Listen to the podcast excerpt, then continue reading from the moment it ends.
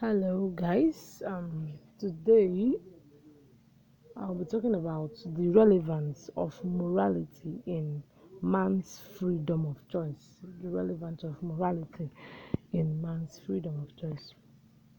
Now, generally, the rate of moral decadence in our contemporary society is obviously becoming high, and daily in our individual experiences, we are faced with um, the predicament of choice the decisions we make and the actions we take to a greater extent affect us and our environment. But although the freedom of choice is a universal human right, however, in making choices of action, one must put morality in view. And people need to apply right attitudes of high moral standards in the different spheres of life political, um, social, religious, and cultural. Immoral actions are abhorred by the society, and um, to some degree, one is not free to make choices that enshrine immorality, especially when they are done in public. And in view of the highlighted points above, the, the this episode purports to awaken us, it purports to awaken our consciousness on the necessity of viewing the choices we make through the spectacle of morality and morality is considered as that which is customary and generally held to be good. By extension, only man's actions among all beings can be judged to be either morally right or wrong. A man is moral is a moral agent because he is essentially endowed with rationality. The moral code of um, a community defines the various aspects of behavior or social activities that are approved while all the same all the same time indicating those that are prohibited following from the foregoing to assumption two assumptions can be deducted about morality.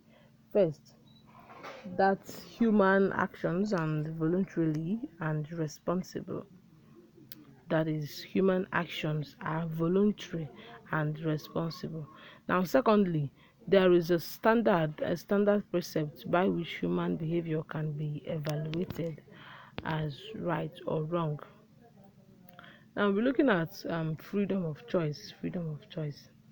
Now freedom means self-determination self-direction and self-regulation. And it is it is um, it is the ability of an agent to act or not to act according to his according to his dictates that is according to his choice. And the ability of choice and the opportunity to satisfy or procure that choice. Freedom as a word has many overlapping usages and in the negative sense it means the absence of constraint that is nobody is forcing is forcing us to do something against our will. Now in the positive sense it is it is roughly the the same as ability. In this sense you are free not from restraint but to do certain things. For instance you are free to walk. Now freedom is related to choice and um, choice is selecting from many alternatives. Now man is constantly beset with the predicament of choice in his everyday existential situation because man has the freedom to make choices and he is responsible for all his actions. According to according to Jean-Paul Sartre man is condemned to be free. Once thrown into the world he takes responsibility for all his actions.